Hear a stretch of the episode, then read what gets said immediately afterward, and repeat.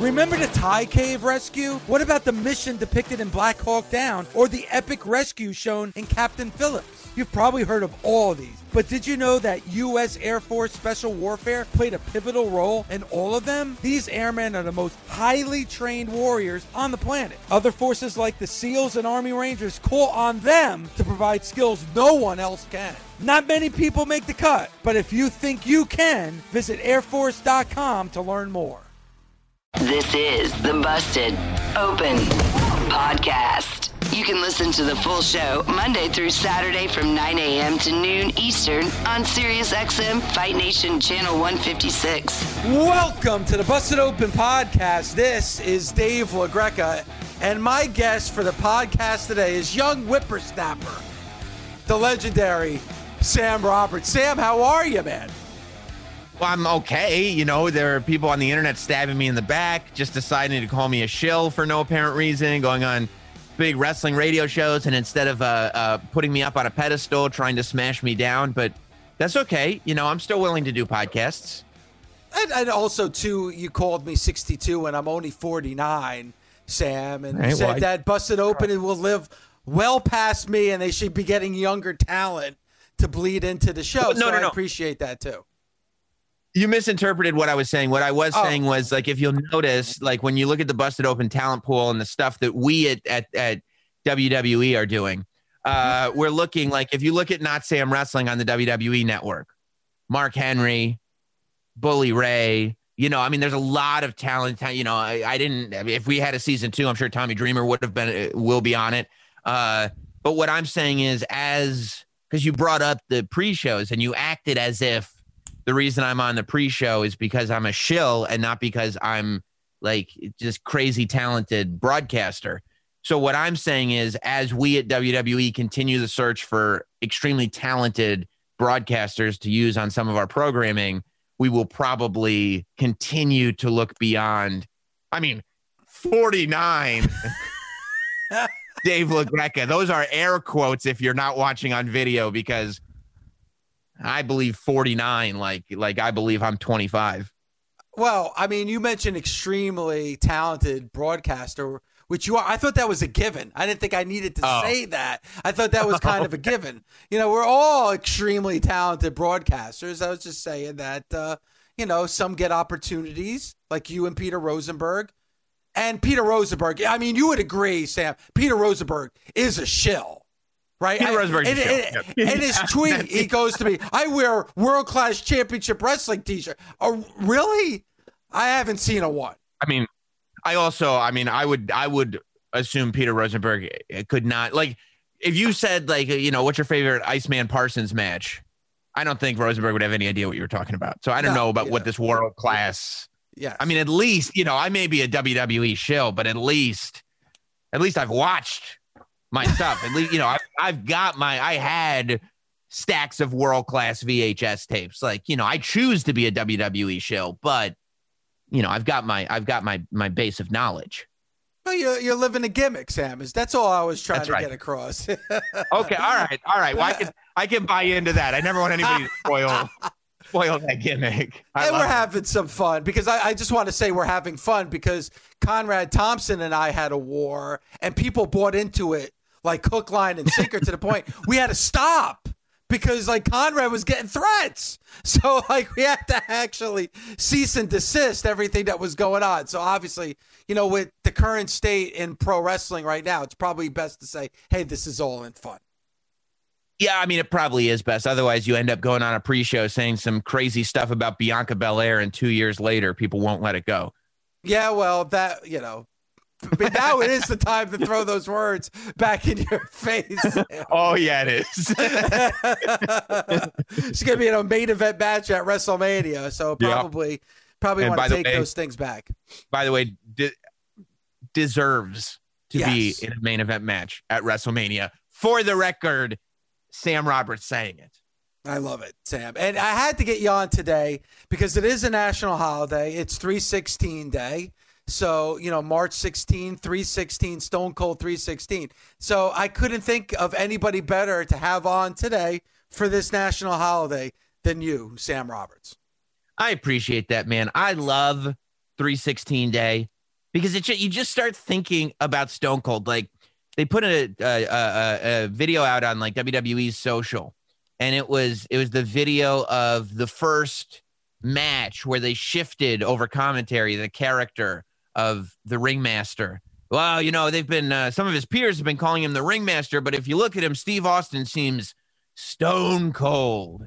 And I'm like, look at you. Vince McMahon does not get enough credit for storytelling behind that microphone on commentary because it was that sort of they just organically shifted over and it started this thing and and, and the rivalry with Savio Vega started it. But I mean, from the from the very beginning of the ringmaster becoming Stone Cold Steve Austin, there's just no career, no character, no superstar that that I even put on Stone Cold's level to tell you the truth.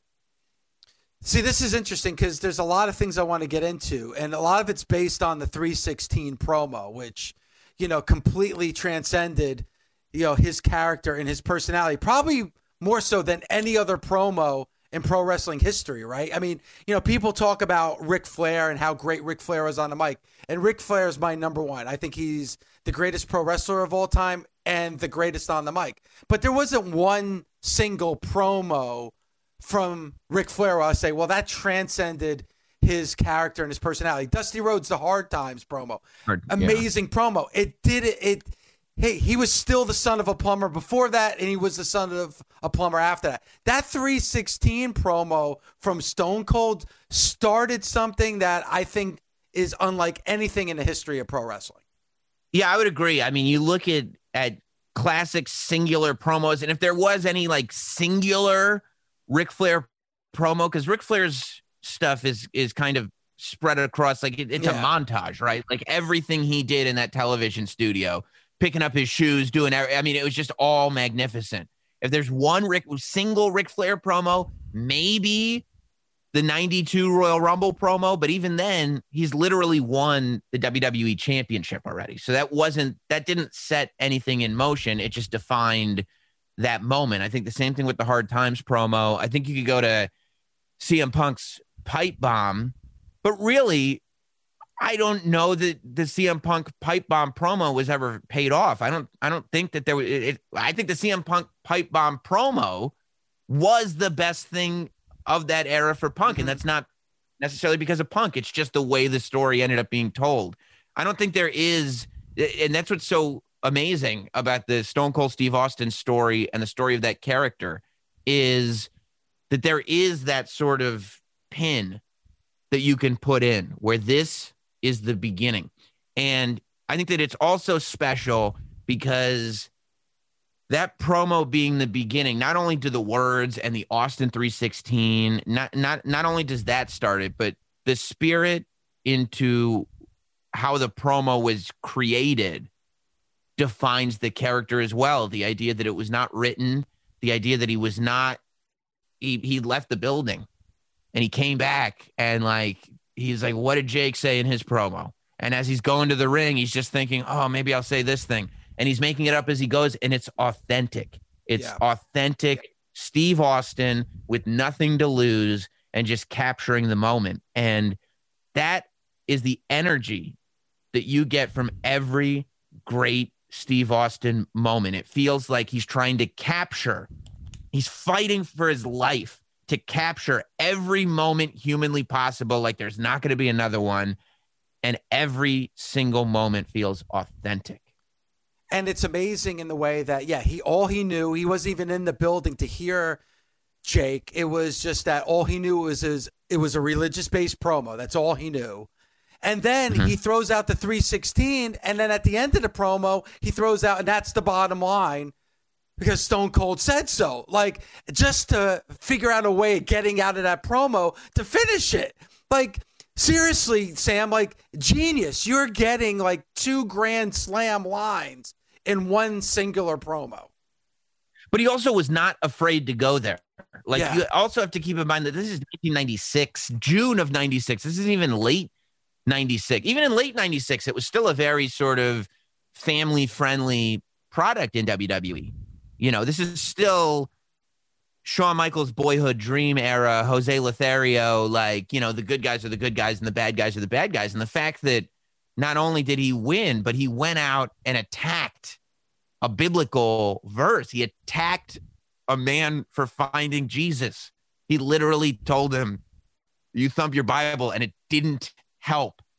Telling you, I am more powerful than any God that you pray to. crazy. And that's not a thing that was happening in 96. And that's what I mean about, you know, there's no tomorrow with him, that he just went out there. And I think that that's what makes him so special is that he saw what happened in WCW and he saw that, you know, I mean, you, if you really objectively look at the stuff he did in WCW, the stuff once he got the Hollywood Blondes era, Steve Austin, Steve Austin and Brian Pillman as a tag team were better than anything that was going on in WCW at the time. And the fact that it was made clear to him that you're not a main event talent, you're just that's not who you are. And he goes to WWE. And when he gets there, it's like you're a good hand. That's what the ringmaster was never supposed to be a champion. The ringmaster was supposed to be a good hand. Ted DiBiase would do the talking for him, and he'd be one of those mid-level heels that could make somebody look good on their way to becoming a champion. So Austin goes out and he's like, You're gonna if you're gonna give me this much, I'm not I don't what are you gonna do? Fire me? What are you gonna do? Take away opportunities that I'm not getting anyway?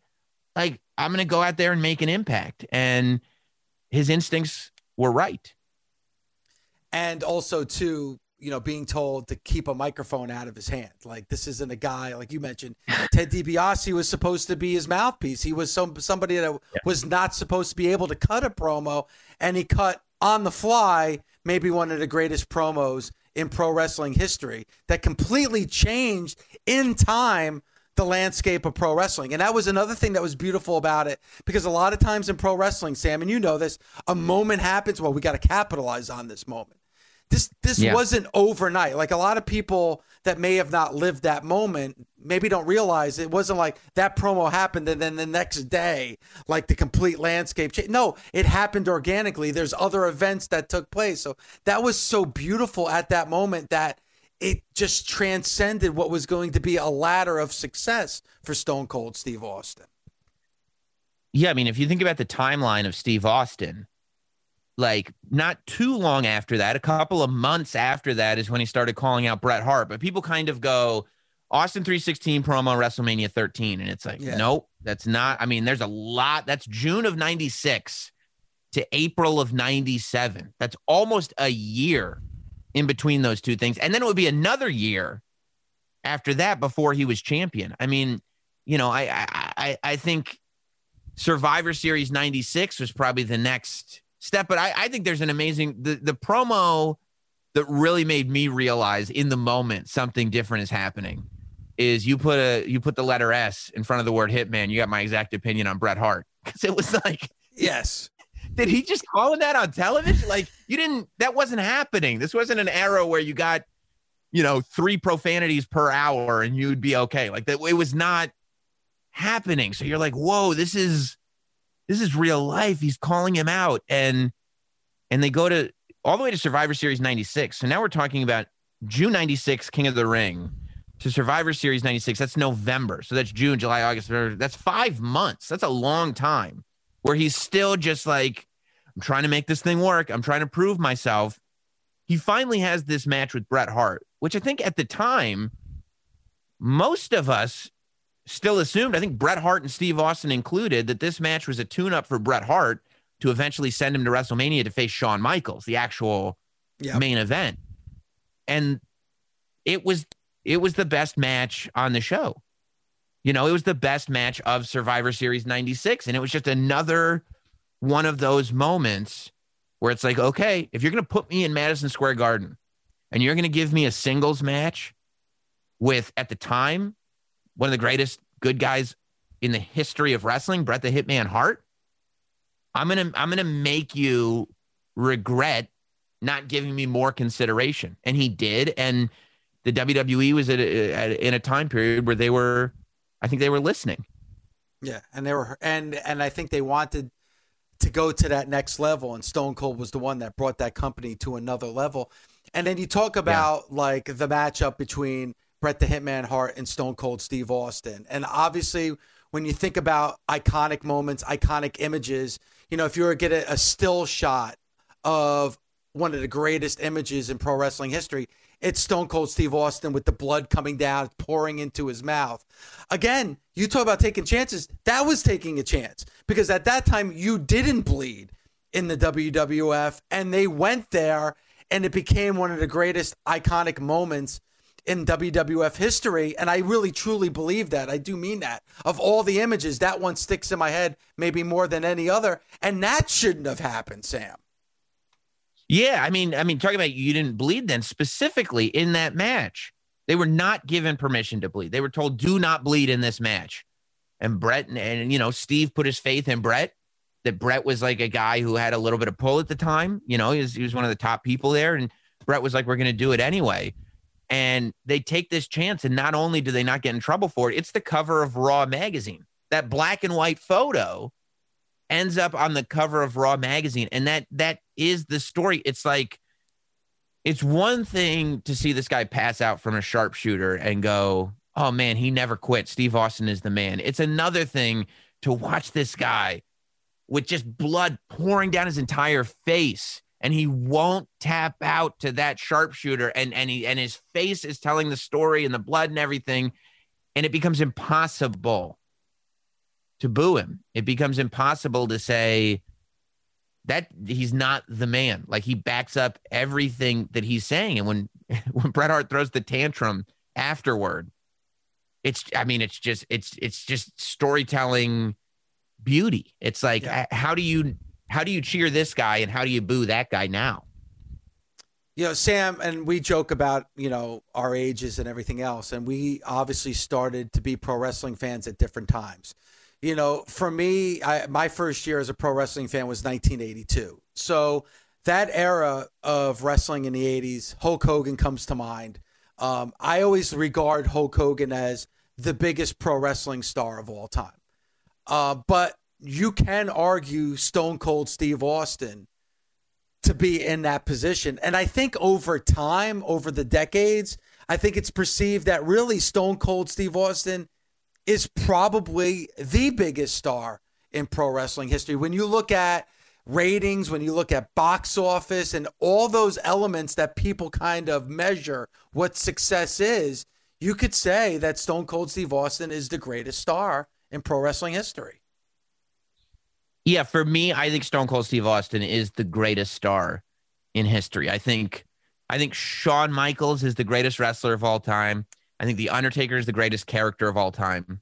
And I think Stone Cold Steve Austin is the greatest superstar of all time. And I mean, you know, you could argue Hulk Hogan and Hulk Hogan did the impossible. Not only did he have that the Hulkamania run in the 80s spilling over into the 90s, but then you get to the NWO era and like you said as the decades progress, you could argue that Hogan's run as Hollywood and WCW was equally as important as the Hulkamania run was in the in the 80s. Um, but you know, I was a kid during Hulkamania, so I did. I mean, I I felt the energy. I watched it. It was it was. I, I don't downgrade anything that Hogan did, but I mean, the way I, I think a lot of it has to do with the fact too that after you know WrestleMania eight, WrestleMania nine, there was not a hunger for Hulk Hogan anymore. Like Hulk Hogan, unfortunately, that version of Hulk Hogan, it uh, it, it didn't it didn't it burn out. It just kind of melted away like yeah. a candle. You know what I mean? Like it was it it it ran the course. Whereas Steve Austin to this day, if the glass shatters, we're ready for a Stone Cold match. Like we want Stone Cold back in because nobody like you have these conversations where you go, okay, well, John Cena is the Hulk Hogan of his era. You could even say The Rock is the Hulk Hogan of his era. You could say Roman Reigns is the Hulk Hogan of his era. But nobody, you don't put, you don't say Stone Cold Steve Austin is the Hogan of his era. And you don't say anybody else is the Stone Cold of their era because Stone Cold Steve Austin is that unique entity where there is only one.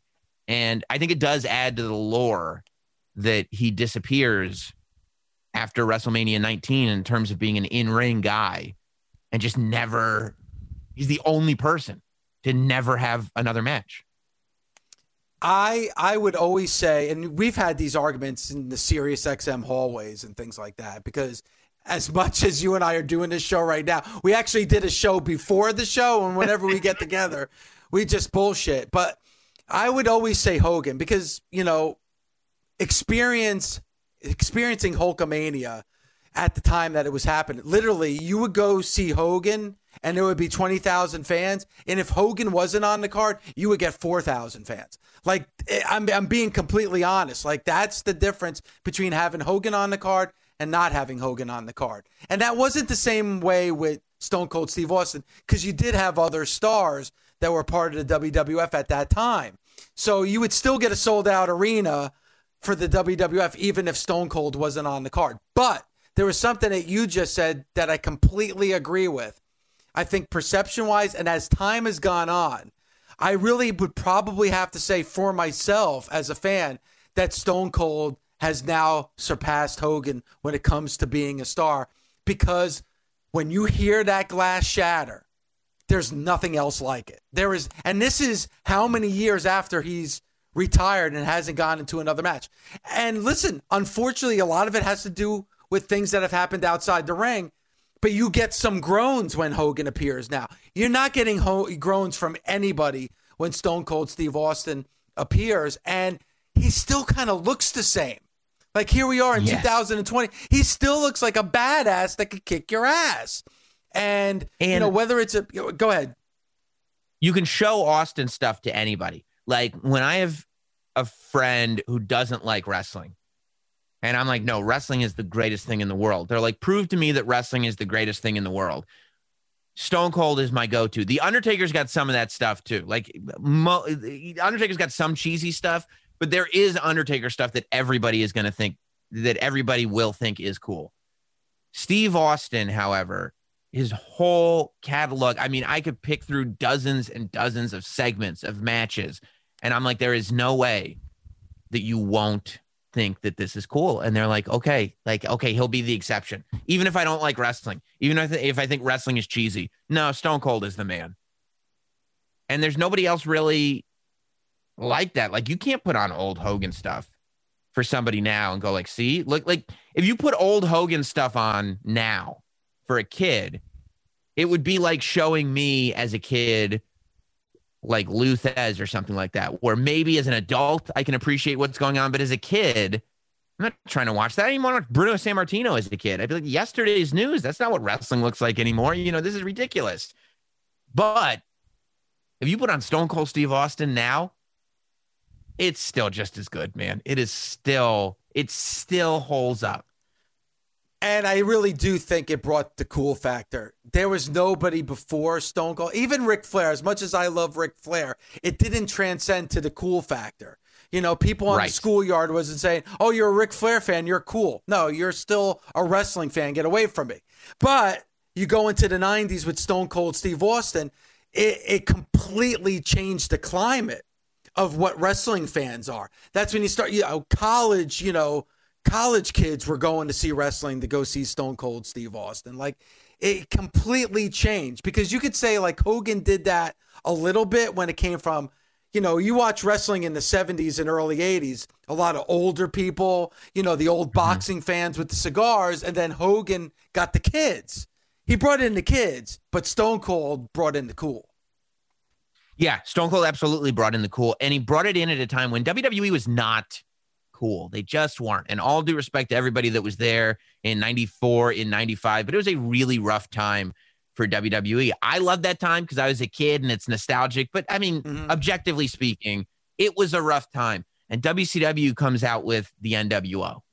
And it led to, I, I, I it was the NWO. I think the fact that WCW had a, a product that looked a little more new age and they had those cruiserweights um, added to it. But ultimately, everywhere you went, you were seeing NWO shirts. It was the NWO t-shirts that started infecting the malls across America, where you would go into a mall, a t-shirt store in a mall, and for the first time, like people take that for granted. You would never see wrestling shirts at t-shirt stores. They would have like band t-shirts or or novelty shirts or whatever, but they wouldn't never You never see a wrestling shirt at a Never. Spencer Gifts like that. Never, never. And WCW and the NWO, and they they they not only made things cool, but they started to make WWE look less relevant.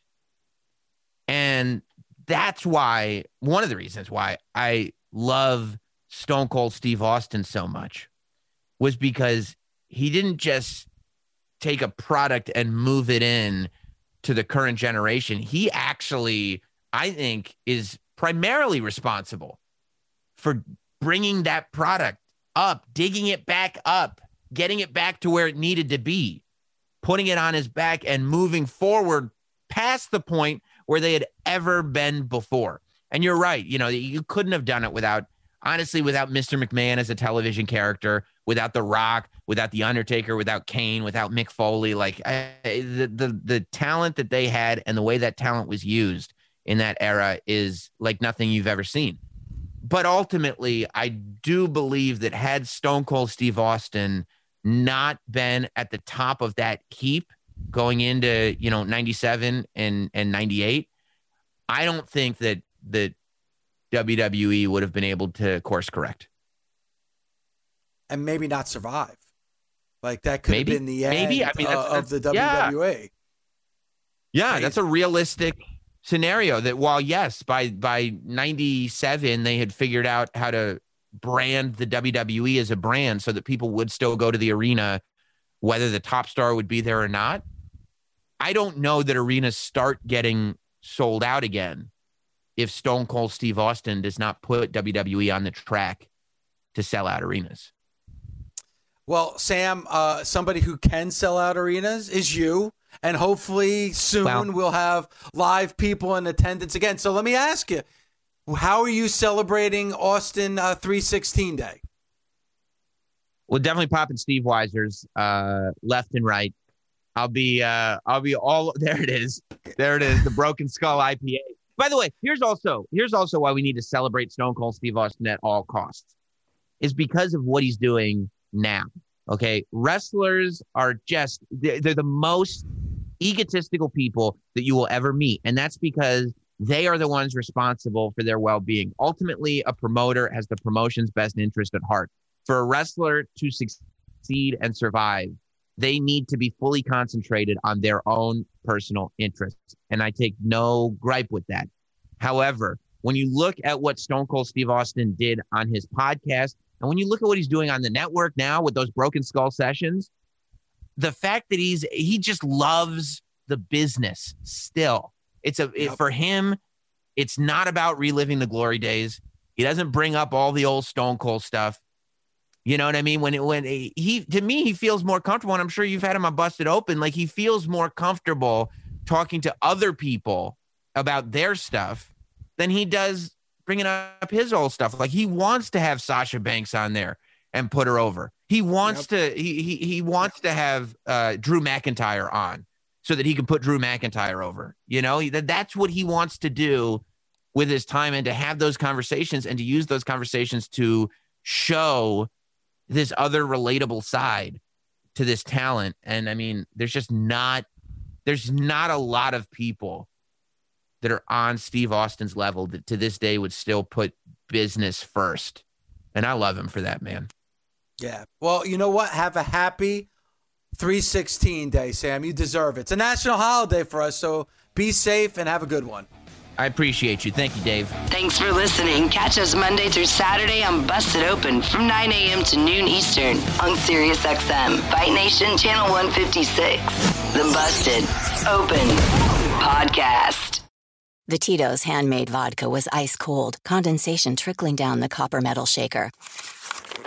It's gotta be fresh lime, they drawled. Tart, but balanced. They weren't normally this finicky about cocktail hour, but with Tito's, it had to be perfect. Simple syrup, the final ingredient. The sound of shaking filled the room to the brim. For the perfect pour at next week's book club, try the Tito's Gim Literature.